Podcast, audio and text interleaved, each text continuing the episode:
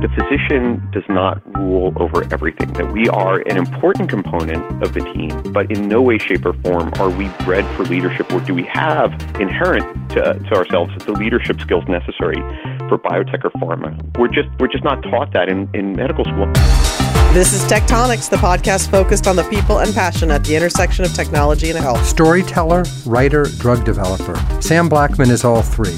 A philosophy major who became a pediatric oncologist and then a creative drug developer with a penchant for imaginative solutions translational challenges.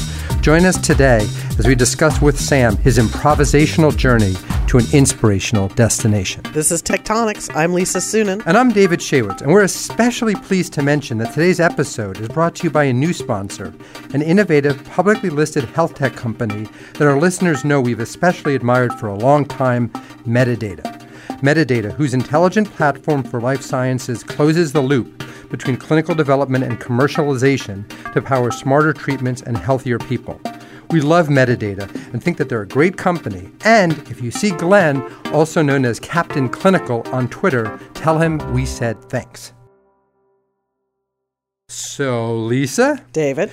Um, speaking of authors, do you have any favorite MD authors? I do. My favorite is Arthur Conan Doyle, who is a doctor, who wrote Neurologist. Sherlock Holmes, yes, and a fascinating guy in his own right. So that's That- the one I thought of immediately when I saw your question. That's a great one. I think probably one of my my dad is a neurologist, so I think that was always a favorite in our household. And now that my kids are discovering Sherlock Holmes, it's fantastic. Good stuff. Um, I think I've always liked. I thought that the New Yorker today has a staple of excellent Mm-hmm. Sure. writers such as Atul uh, Gawande, is magnificent. Sid Mukherjee, with He whom was I the speaker at my daughter's college graduation, Sid Mukherjee. and I heard he was very eloquent. he was very eloquent. yeah, he's um he's probably even smarter than you think he is. He's just an amazing guy. scary thought. Yeah, yeah, no, he really is uh, the real deal. And I'm also a big fan of Jerry Groopman, and in particular, some of the insightful and often controversial commentaries he's written with his wife, endocrinologist Pam Hartzband.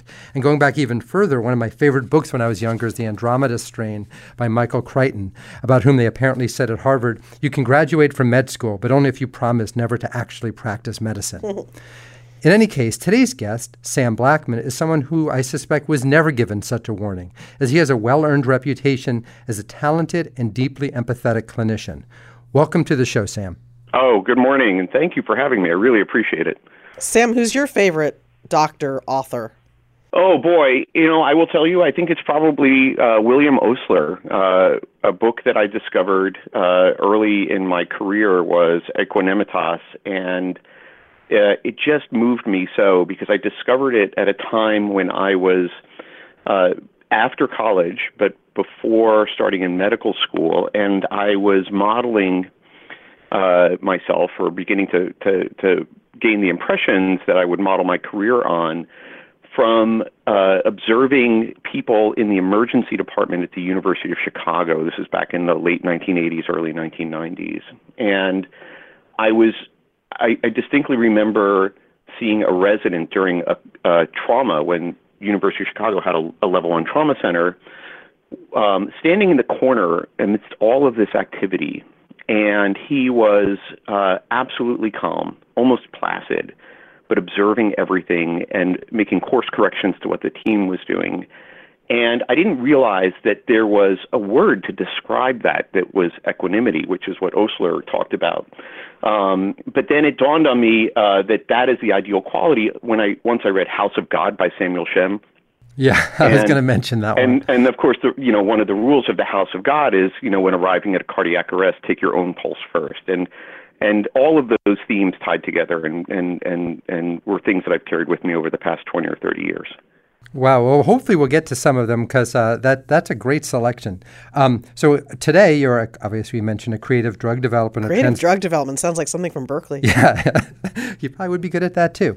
Um, and translational researcher developing oncology drugs at Silverback Pharma in Seattle, where he's senior vice president and head of clinical development. But Sam's journey here turns out to be far less inevitable, Lisa, than you might have guessed, at least the research part. Born in Philadelphia and raised in central Jersey, What heck is it? No, no, no Central Jersey is apparently a specific place, according to Seinfeld. Is that right, Sam? That's correct. There's been a huge debate whether or not New Jersey's northern or southern.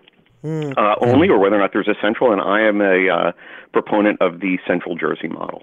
and Sam is the oldest son of a doctor, a pediatrician in solo practice, uh, and so being in this role for Sam in this birth order apparently radically constricted his uh, life choices. Can you amplify on that? Yeah. um, my father uh, uh, uh, would tell me when I was growing up. He'd say, in in his booming voice, he'd say, "Sammy," because because they always called me Sammy. Sammy, you could be anything in this world that you want after you graduate from medical school. so, as I understand it, as a kid, you took pretty naturally to this uh, doctoring thing to the point where even when your dad wasn't home, it, it, you were able to uh, step into his shoes. Oh gosh, yeah, we. uh, this is back in the uh, this was back in the late '70s, early '80s, before cell phones, before digital pagers, and my father had a beeper. Uh, and to answer calls at home, he had two landlines. One was the house phone, and one was the uh, office phone. And the answering service would always call on the office line. And uh, you know, as a as a solo practitioner, he was on call constantly, and so we would just listen to him respond to these calls. We'd only hear, of course, half the story.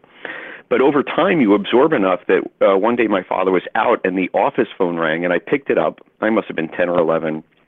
And the answering service called and asked uh, to, to for my father who wasn't around, and I, I asked could I take a message, and they told me that you know a patient had called and their child had some symptoms, uh, barky cough, worse at night, so on and so forth, and I uh, uh, precociously uh, and promptly made the diagnosis of croup and began to, you know, rattle off my father's recipe for how to manage the croup in, uh, you know, in a in a uh, five or six year old child. and my father uh, uh, uh, came home uh, later and found out what I had done, and he goes, you know, that's practicing license without a medicine, with uh, practicing medicine without a license. But you know, to your credit, you you, you got it right. So you know, good on you. Just don't don't do it again. But it sounds like maybe he wasn't saying that. Um, when you continued and instead of uh, following his recommendation initially uh, to be a pre-med and studying something like that, you instead decided you were going to go to University of Chicago and study philosophy. Is that right? Yeah, it's uh, it's uh, you know uh, my during my teenage years, I think when many people rebel, uh, you know the constraints uh, uh, put upon me by my father began to to weigh heavily, and uh, I was working uh, a job uh, as a high school uh, senior in a bookstore, and I uh, read voraciously through the philosophy section, and you know all of the conflicts uh, between you know the firstborn son of a Jewish doctor and his Jewish son sort of came to bear uh, around the time that I was applying for college, and he he said to me he said, you know, I don't, I don't know how you're going to choose. And I said, well, choose between what? And he said, well, choose between studying biology and chemistry. And I said, I said, well, I said, funny story. I'm, I'm going to study philosophy and I'm going to go to the University of Chicago. And he said, there's no way I'm going to pay for you to go to some liberal urban commune and study that crap. and I said, okay, well, that's fine. I'm I'm going anyway, and uh, and that's what I did. Uh, and who was your favorite philosopher? Who did you focus on? Uh, you know, I uh, I I don't know if I had a if I had a particular particularly favorite philosopher per se. I had some areas of philosophy that I really loved. Uh, and I had some professors who really got me to think differently uh, about what philosophy means. I didn't understand, I think, when I was a freshman, what epistemology meant and what phenomenology was. But as I got farther and farther along and began to you know think about what it is to have a brain versus what it is to have a mind and how they're two separate things and and how you know what we perceive as reality is in fact just that a perception and what the implications are. That part of philosophy just absolutely uh, blew me away particularly when it came to you know questions of man versus machine and learning and decision making and fed into a long-standing interest that I've had in uh, in artificial intelligence. So, you know, I really love phenomenology and epistemology, but I also loved ethics, which is really what got me, you know, into medicine. It, it had nothing to do with the medicine itself. That's what I wanted to ask you about. Yeah, yeah. Could you tell us about yeah, that? Yeah, so I, you know, I was uh, I was a, an adequate but not great philosophy student because I was I was more of a concrete thinker at that time, and uh, I was also just I was I was poor and tired, and uh, uh, the reason I was poor was because I had to pay my way through school, and the reason that I was tired was because I was working extra jobs, and one of the jobs that I had was as a a security guard at the at the library. And at Regenstein Library at the University of Chicago, I would work the Saturday night to Sunday morning overnight shift. And on Sunday mornings, like clockwork, there was a guy who always came in at about seven, and his name was Mark Siegler. And he had a little office in the library where he would go, presumably to read and write. And I eventually asked people who this guy was, and they told me that he was a doctor and he was the head of the medical ethics group. And so I, you know, I started to pull some of his articles and some of his books, and I, I was just enthralled with this notion of medical ethics, and and for me, it put real concrete stories around these more abstract ethical precepts, like the concepts of distributive justice and beneficence and non-malevolence, and and I asked him, you know. Uh, more and more about what he did, and he allowed me actually to come and sit in on ethics rounds at what's now the McLean Center for Medical Ethics. And and once I was in there and listening to these stories, you know, teams would come and they would present these case histories of patients that typically ended up in some dilemma, you know, a lot of times around end of life. And it was the com- combination of the drama and the emotion and the philosophy and then the medical science part and i just said this is this is the world that i want to dwell in i, I thought it was the most remarkable synthesis of disciplines and I was hooked and I began to think to myself, how am I going to get into medical school? So, as part of that uh, transition, then, as I understand it, you took a job as a research assistant in an anesthesia lab doing clinical studies, and then your inner computer geek took over. Um, what what happened? What can you tell us about that? Yeah, it was uh, it was funny. After I got done with college, uh, the last job that I had in college was as a computer repairman. But I knew that if I uh, took a job job after college as a computer repairman, that's pretty much all I'd be. And so uh, next door to that to the house where I was renting a room was Mike Roizen, who was the head of anesthesia at the time, and he was sitting outside playing with his kids one day, and I basically went up to him and said, "Hey, I'm thinking about going to medical school, and I'm somewhat good with computers. I need a job." And he got me a job as a research assistant, actually as a clinical research assistant working on a phase two clinical trial of a volatile anesthetic that's now approved under the name of desflurane. Uh, but at the time, there was a faculty member who had gotten a contract to run a, a phase two study in outpatient anesthesia. And my job was to sit in the operating room with the case report forms, which were these triplicate carbon forms in a in a, a three ring binder, and I would sit and read the monitors, the you know the end tidal CO2 and heart rate and blood pressure and so on and so forth, and I would fill in the the the, the blanks on the case report form every minute for the first five minutes and every two minutes for the next you know ten minutes, so on and so forth. And after doing this for a while, I thought, well, this is really interesting, but you know, you don't need a human to do this. And one night, uh, because I had a, now a, a hospital ID card, I went to the anesthesia room, to the uh, anesthesia workroom, and I started pulling monitors off the shelf. And every monitor had on its back an old-fashioned 15-pin RS-232 port. And I thought, well, data's got to come out of somewhere. And I um, got the manuals for these monitors, and I got a serial multiplexer, and I wrote some software to to begin to input these data strings, and I realized, hey, I could build an automated machine, a program to basically capture all of this data and put it into a spreadsheet, and that'll make my job easier. Did it? Did it actually make your job easier? Did it make a difference? It, you know what? Interestingly enough, it didn't because I still had to transcribe everything into the books because this was before the age of, of electronic case report forms. But I was really interested in this idea of, you know, how much data should you capture versus how much data could you capture? and questions of signal versus noise in physiologic data streams. And so I was on this Usenet, this is back in the day of Usenet, group for anesthesia, and uh, and somebody uh, said, "Hey, does anybody have any experience with automated anesthesia systems?" And I emailed back and I said, "Hey, I've built this thing." Turns out that that somebody was a guy named Jim Harper, who at the time was the chairman of the Department of Anesthesia at the Mayo Clinic in Jacksonville, and he said, because he didn't know that I was 23, he said, you know, would you uh, want to come and give a talk? You know, we could have you come and give grand rounds at the Mayo Clinic in Jacksonville for the Department of Anesthesia. And before I even thought what the implications were, I was like, absolutely, I would love to do that. And so I committed to doing this, not knowing what grand rounds were, not knowing what giving a stand-up talk was, and I I basically wrote a 45-minute talk on uh, on signal to noise and anesthesia and and computerized anesthesia records and their potential, uh, and some other interesting themes. Yeah, and I gave I gave grand rounds at 23. So that is, um, I mean, that's that's incredible, and it um, led ultimately. I think you spent several summers working down there while taking grad courses, which I think you paid for in cash, and then you had decent enough grades to credibly apply to med school at that point. You said, and you got into the uh, University of Illinois of risky business fame. no Princeton for me. You ultimately elected to pursue an MD PhD there with a PhD in pharmacology, figuring you'd ultimately be an anesthesiologist. Did your dad start talking to you again? So my father was so my father was thrilled when I got into medical school. He was over the moon. He got me a black bag and he got me a stethoscope. and then when I told him that I was going to do a PhD as well, he was furious and he said to me, I remember his words. He said, he goes, I don't know what's wrong with you. Are you afraid to commit? Why are you why are you putting off graduating from medical school? And I was like, you know, I said, but this is important. I said, this is like another doctoral degree plus um, they plus it's free. and uh, but he, he you know he, he he was he was he was still pleased that I was going in the first place. And then, and then, and during that, you discovered your passion for pedi- first for pediatrics, which you did at Cincinnati Children's, and then pediatric oncology, which you did at Children's in Boston. You had also uh, done a bunch of research and was all teed up for a promising academic career when you jumped ship for industry. Can you tell us how that happened?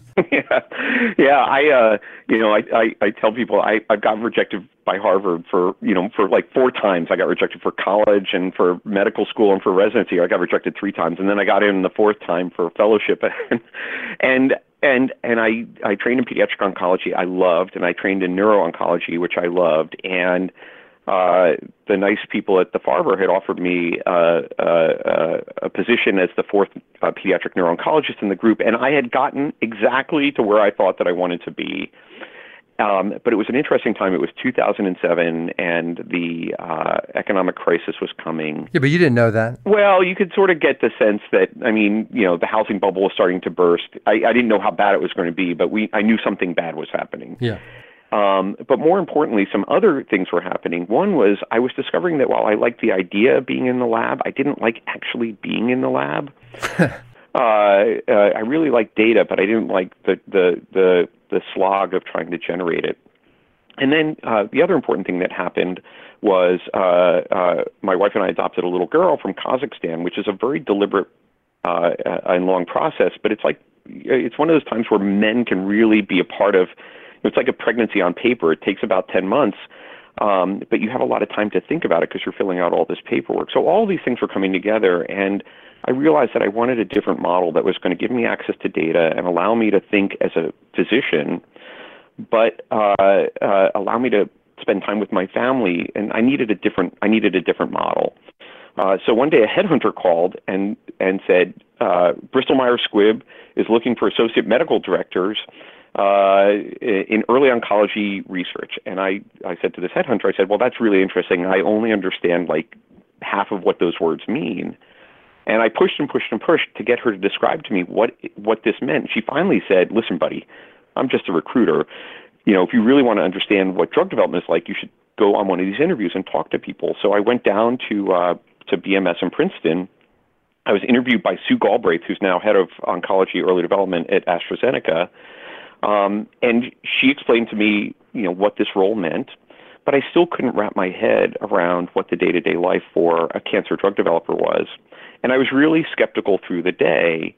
And, and you know, everybody said, well, you know, it's complex. There's meetings and discussions, and we work as a team, and and they went through all the all the the steps around translating preclinical research into IND enabling studies into phase one studies, but it was so abstract. And what really made the penny drop for me, and actually encouraged me to give this a serious look, was the last interview was with David Berman, who uh, now runs IO at uh, at uh, uh, AstraZeneca. And I had heard David Berman's name from uh, uh, Al Gilman when, uh, right after Gilman won the Nobel Prize in 1994, he gave a talk in He's 1995. a super famous G right, protein guy. Yeah, G yeah, yeah. proteins. He gave a, a talk where he heralded the work of this hotshot MD PhD named David Berman, who had just cloned and characterized RGS proteins. And I remember as a, as a graduate student thinking, "Oh my God, whoever that guy is, he's got it made." And and and I I walk in and it's David Berman, and I said to him, I go, "Oh my God, you're David Berman," and he said, "Well, well, yeah." I said, "But you are David Berman," and he said, "All right, now this is a little creepy." So now you're yeah. creeping me out, yeah. Um, but I, I said, you know, what what are you doing here? I mean, you you came out of a Nobel Prize winning lab. You you know characterized a whole new class of signaling proteins. And he said, you know, he sort of shrugged and simply said, you know, I do better work here. Hmm. That's so interesting. And I said, you know, this this is something I should pay attention to. And and and then you promptly went to Merck. I probably went to Merck because uh, I, I emailed Stephen Friend, who had been an alum of the Dana Farber uh, pediatric oncology program, and I asked him about going into industry, and he emailed me back not long thereafter and said, "Oh no, you're going to Merck." So I uh, I went to Merck. No, Stephen. I mean, Stephen Friend's fantastic. He's, he's a, a, a long time. Um, uh, I was going to say, what what was the the sort of um, cultural experience of moving from that you know lab academic model to the the corporate you know commercial model of of functioning? What was the biggest shock to your system? It, it's a it's a great question. I you know I think in retrospect now looking back you know 10 11 years later, probably the thing that um, I didn't realize immediately, but it dawned on me uh, over you know six months or a year was uh, the physician does not rule over everything. That we are an important component of the team, but in no way, shape, or form are we bred for leadership, or do we have inherent to, to ourselves the leadership skills necessary for biotech or pharma. We're just we're just not taught that in, in medical school. And I think people for a long time, I think many physicians think that, you know, just the ability to lead a clinical team means you're a good leader in any team setting. And that's that's not the, the case in a in a matrixed, you know, uh, corporate setting. Uh, so that was a that was a really important uh, thing, and the the sooner that I let go of my ego around being a physician, the better I got, I think, at being a drug developer and a team member within a large, complex organization. So that was probably the biggest cultural shock. Did your dad drop you again? you know, he was uh, he was he was distracted by the fact that we had a little girl. So uh, it seems like you must have enjoyed your transition to industry because you're still there, having gone from Merck to GSK to Seattle Genetics to Juno and for the last several years Silverback. Yet throughout these roles, your focus has always been on translational research, which many would describe, perhaps with a smirk, as the natural home for a philosopher anyway.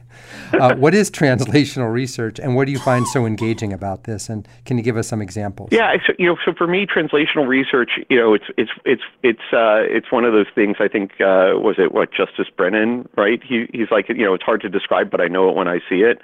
Um, oh, Potter Stewart. Yeah. Uh, you know, it's for me, translational research is is that space in the development of a new therapeutic, and, and and now I'm really talking about therapeutic development, right? But it could apply to diagnostics as well. But it's that space in therapeutic development where uh, you're attempting to extrapolate from preclinical models uh, uh, to to line up clinical strategy or to begin to think about how you're actually going to design experiments in humans to develop to determine whether or not your therapeutic is you know covering the target, is affecting the underlying biology, is likely to lead to meaningful clinical impact, and and then of course uh, importantly is the reciprocal component, which is taking observations from the clinic and using it to refine your hypothesis around uh, the relevance of the target that you're going after, the pharmacodynamic effects that you are engaging.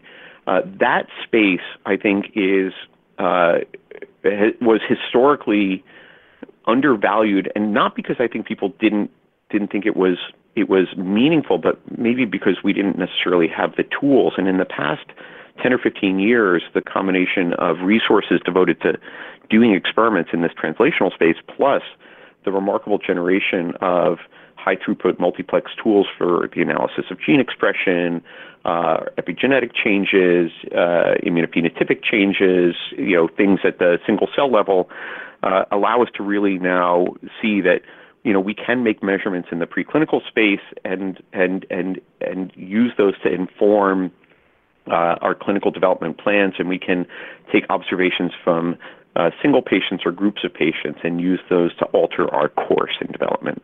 So, Sam, let me ask you a provocative question here, um, but it but it, so it comes up. Um, so, in, in in the actual sort of business of drug development of an organization, it always seems there's sort of critical path. There's what you need to actually do to develop a drug, which you can say, okay, well, that's like the scripture, and then it always seems like for translational research, it's always more of a, like a Talmudic commentary on it. Okay, it's sort of like here's well, you could do this. Well, what about this? Maybe here it could be better, but it always seems the way it's actually implemented to wind up being more of a commentary role, a role that's sort of, you know, versus, uh, you know, sort of describing, and people go, oh, very, very, you know, beard polling, very interesting, very interesting. This is oh so intriguing, but it it's it doesn't feel as it's as and while it's everyone's intention to have it organically involved, I've not seen very many examples where it truly is sort of driving the process to the degree to which so many people feel like it should. How, how do you how do, how do you square uh, I, you know, I think that I think that may have been the case. You know, again, ten years ago. I think that things have changed because of uh, a number of cultural changes within drug development. One is uh, a willingness on the part of clinicians to ask for and pursue, and a willingness on the part of patients to provide on treatment biopsies that allow us to monitor uh, the biological effects of their tumor essentially in real time. Uh, and then the other is, I think, uh, you know, a willingness to begin to ask these questions and include uh, clinicians in drug development far earlier in the development process. So no longer, I think, do successful companies obey the model of uh, the biologists and the chemists and the non-clinical developers working up a molecule and then tossing it over the transom, you know, six months before IND, saying, you know, here you go, knock yourself out, let us know how it works out. It's now let's have clinicians and uh, and and and physician scientists involved in thinking about drug development literally from the time of target selection or target validation. So, what about patients, though? I mean, what, there's a there's a growing, I think belief that patients should be involved in this process early on to help think about, you know, what is the definition of a reasonable outcome for these drugs? What is a reasonable set of side effects to contribute real world evidence, you know, during the process? Do you feel that that is a good thing or a relevant thing? I, I, I always think that it's important um, because we do do our work in a in a in a, in a bubble uh, to consider and obtain where feasible uh, the perspective of patients. And I, I, I, do regret, I think, you know, uh, that over the past, you know, X number of years that I've been doing this, uh, that I've not uh, had the time or resources to go and uh, really pursue or understand in depth the patient perspective. Probably the best example of this has been in the development of CAR T cells. You know, I worked uh, Uh, on a plan for the development of CD19 directed CAR T cells for chronic lymphocytic leukemia. And we have held advisory boards with CLL treaters and asked for their perspective on whether or not patients, particularly elderly patients with CLL, would be willing to undergo you know, the fludarabine cyclophosphamide conditioning and the exposure to CAR T cells and the potential for cytokine release syndrome and neurologic toxicity. And a lot of you know, our decisions were made off of both internal uh, assessments of risk as well as our advisors saying, you know, there's no way that patients would do this or I wouldn't recommend it to patients. But we never had the patient voice in that conversation. We made the assumptions that, that you know, and I think it's fair to, to, to, to, to, to take your key opinion leaders' feedback because they're the ones on the front line seeing patients. But we didn't really include the patients' uh, perspective on this. And I would have really been keen to assemble a group of CLL patients ranging from you know 40 or 50 years to 70 or 80 years and ask them. You know, here's the experience for CAR T cells as we know it today. Would you be willing to undergo this if it led to a chance of a durable remission where you wouldn't have to take a small molecule drug every single day? Uh, I think it would make a big difference in drug discovery and, and other types of medical development just to hear the answer because I think just the, the natural biases of physicians and researchers, like anybody else, you know, are different than those of the people receiving the treatment. Yeah, I, I, I agree. I think it's a it's a it's a good challenge for the community uh, you know, going forward. At, you know, advocacy groups are very, very keen to share this perspective. And particularly when I was at Juno, uh, we met a tremendous number of patient advocates from the uh, Leukemia and Lymphoma Society and from the CLL world uh, who had things to say, including physicians who had these diseases, who, you know, wanted to represent the perspective of patients. Those resources are out there. Uh, I would encourage, you know, uh, I certainly, you know, as I go forward in my career, and certainly would encourage colleagues to think about getting that perspective. It's, it's, you know, there's actually a company, uh, WeGo Health. We interviewed Jack Barrette, the CEO, on Tech Tonics, who who has a company that matches patients, uh, including professionals who are patients, to drug companies and others for that kind of purpose. A really interesting model. Um, do you have a, a sort of uh, any views on how emerging technologies or data are going to impact translational research as you understand it? Uh, uh, I well, so I you know I think that I, I've been I, I I think I believe I hope that uh, this huge bolus of work occurring in the space of wearable technology and the high resolution monitoring of sort of non traditional uh, uh, physiologic data streams like activity and sleep quality, as well as our ability to put an intuitive interface into the hands of patients to allow for real-time collection of data from you know validated quality of life scales or things that monitor patients' um, behavior or fears or emotion, uh, their sense of well-being, their pain, uh, that that can be incorporated into, uh, you know, you know, for me, ideally, some of our early drug development to, to get a sense of again whether or not we're we're modifying patients and not just, uh, you know. Uh, the tumor, which is everything that I've been focused on. I mean, I'd be interested in that because, like, on the one hand, like I, I'm aware of the idea that if you can better understand a patient's experience of, of, an illness, then even if you have a medicine that doesn't impact overall survival, for example, but but but allows people to sort of have a better quality of life, then you, then it would then you could really support its development. But I'm aware of specific examples, not in my current role, um, but in previous examples I'm aware of where um, drug that that was that where that was found, where it was better tolerated, but no improvement overall survival, killed by commercial group because they said, look, we just can't sell this this thing. So it's I, I, it's still a hurdle. Yeah. You know, this is it's a, it's a this is I'll tell you uh, this is an absolutely uh, uh, fascinating area. Something that that that I, I've been thinking about since I worked at Glaxo. When I was at Glaxo, it's it's interesting. Two things happened when I was at Glaxo. One was uh, in its inimitable style, they rebranded because that that that that was a thing that Glaxo did not infrequently. And uh, at the time, they rebranded with a slogan for their company that was GlaxoSmithKline, feel better, do more, live longer, which, by the way, I loved. I thought that that was brilliant. Um, at the same time, for me personally, when I was there, I got my very first Fitbit. Uh, now, this was 2010 or 2011, something like that. And I remember having this Fitbit and looking at it, being obsessed with the data, um, trying to understand, you know, how the data correlated to how I felt and it got me thinking, you know, feel better, do more, live longer. And I thought, well, you know, with this Fitbit, I can tell if I'm doing more.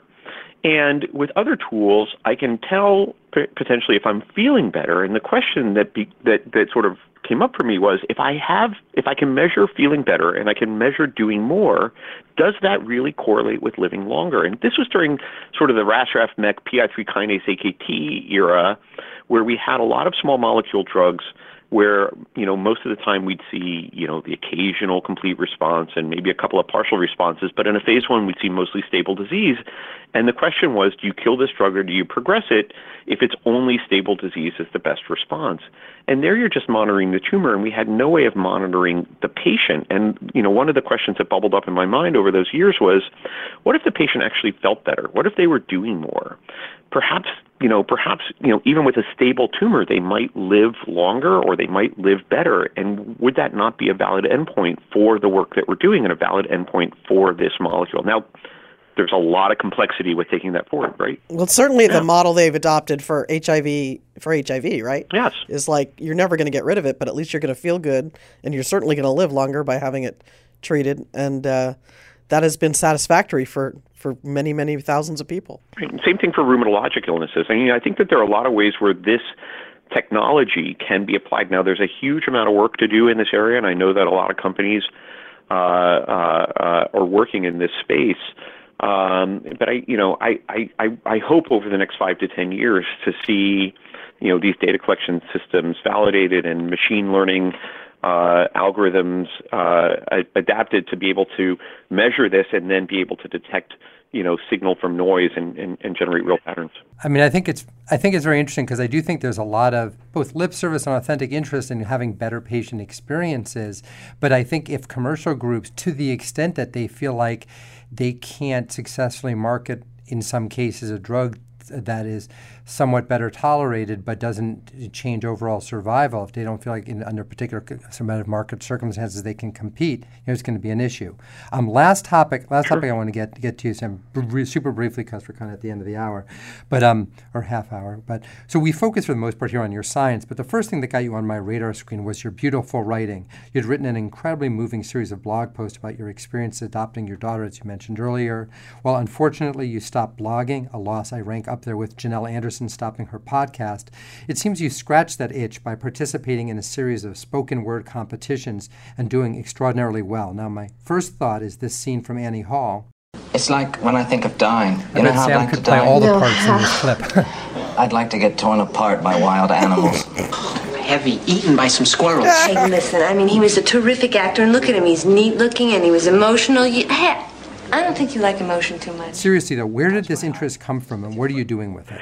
Yeah, so it's uh, I, I appreciate I really appreciate that. You know, I stopped blogging because I ended up on the front page of the Boston Herald for something that I wrote in my blog uh, when I was a fellow, and it and it scared the bejesus out of me, uh, and so I stopped. And, and in fact, it, it, it was so notorious that when I when I when I went to Merck, they put in my employment agreement that I was not allowed to blog. So um, wow, uh, wow. Uh, not that anything bad had happened. It was just uh, it was a it was a it was just a uh, that's a topic for another day. But um, I've always been a writer. Um, I've always been um, uh, something of a storyteller. I think it's a it's it's just a natural outgrowth of being a physician. I mean, stories are the units of communication that we use in the clinic. And then certainly as a parent, stories are fundamentally important uh, for educating our children. And, and, and that's just been a recurring theme in my life. And about two and a half years or so ago, my wife and another couple and I went to uh, the local uh, chapter of The Moth, uh, where they have these story slams, these uh, these storytelling competitions, and your name. It's an open event. Your name goes in a hat, and if they pick your name, you have to get up and tell a five to six minute story. It has to conform to the theme of the evening, and it has to be true and told without notes. And just uh, the wow. very, very first event that I went to, the theme was joy. And as I was sitting there, because I threw my name in the hat, thinking, oh my God, what am I going to talk about? Uh, I thought about a, a remarkably joyous moment uh, that occurred to me um, around a little a little uh, baby who I took care of who had uh, uh, a prenatal neuroblastoma. He had a a, neuro, a paraspinal neuroblastoma that was invading his his uh, spinal canal and compressing his cord, and he was born essentially paralyzed from the waist down. And it was not a high grade neuroblastoma, and so we were able to treat him successfully.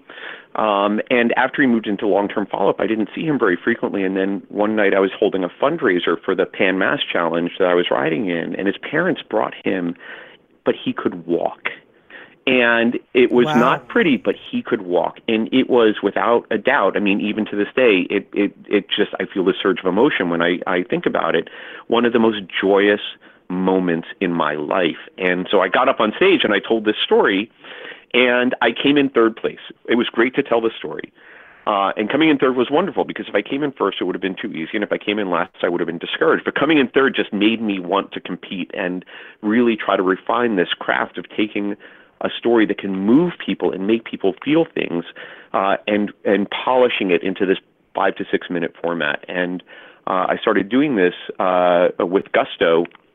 And then over the past couple of years, I won, I won about six or seven moth competitions, including the Grand Slam here in Seattle, which is sort of a they they take winners of the the the open events and they compete ten winners against each other in a big arena. And uh, boy, what did you tell that story about? So that story was about uh, the the topic was big breaks, and I thought about you know what breaks I may have gotten in my life, but then I thought about you know what are the things in my life that are broken or have gotten broken, and I ended up telling the story about how I broke up with with Judaism and how I broke up with God, uh, essentially, when I was 16 years old, and uh, and and that story was motivated by the fact that I had recently gone to a bar mitzvah for a friend of mine, and hadn't been in the temple in 30 years. And I went back to the temple and sat through services, and all of the all of the melodies and all of the prayers and all of the songs came flooding back to me, and I remembered all of the words, and I was reflecting on that feeling of how deeply rooted this these traditions were in me, and it got me thinking about the time when I basically broke up with religion, and, and I wrote a story about that. Fascinating. Wow, well, this is incredible, uh, incredible experiences. You're an incredible person, and what a fascinating show. Thank you so much for taking the time this morning. It was great to talk to you. To uh, to share this with us, and um, uh, just good luck and keep on doing all that you're doing. Oh, thank you, thank you both very much. This was an absolute pleasure. I really appreciate it.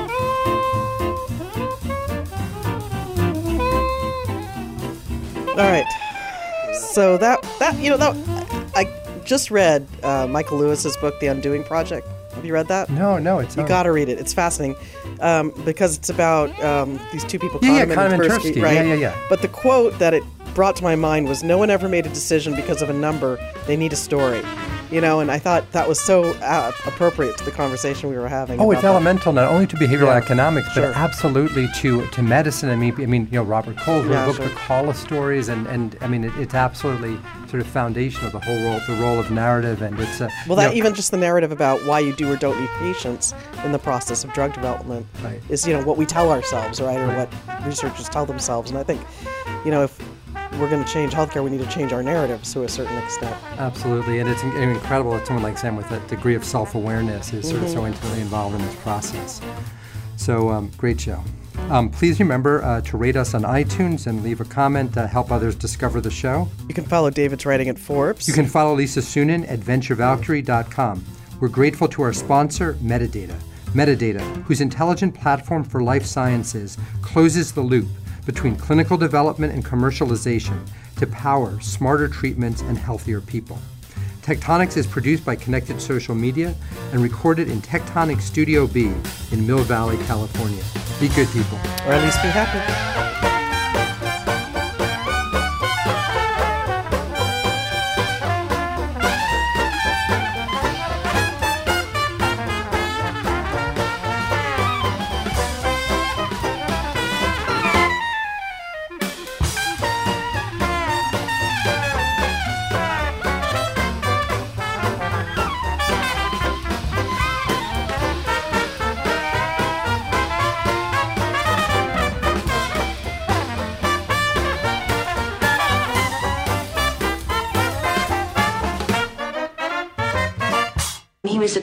Actor, and look at him. He's neat looking and he was emotional. You, hey, I don't think you like emotion too much. Touch my heart with your foot. I, I may throw up.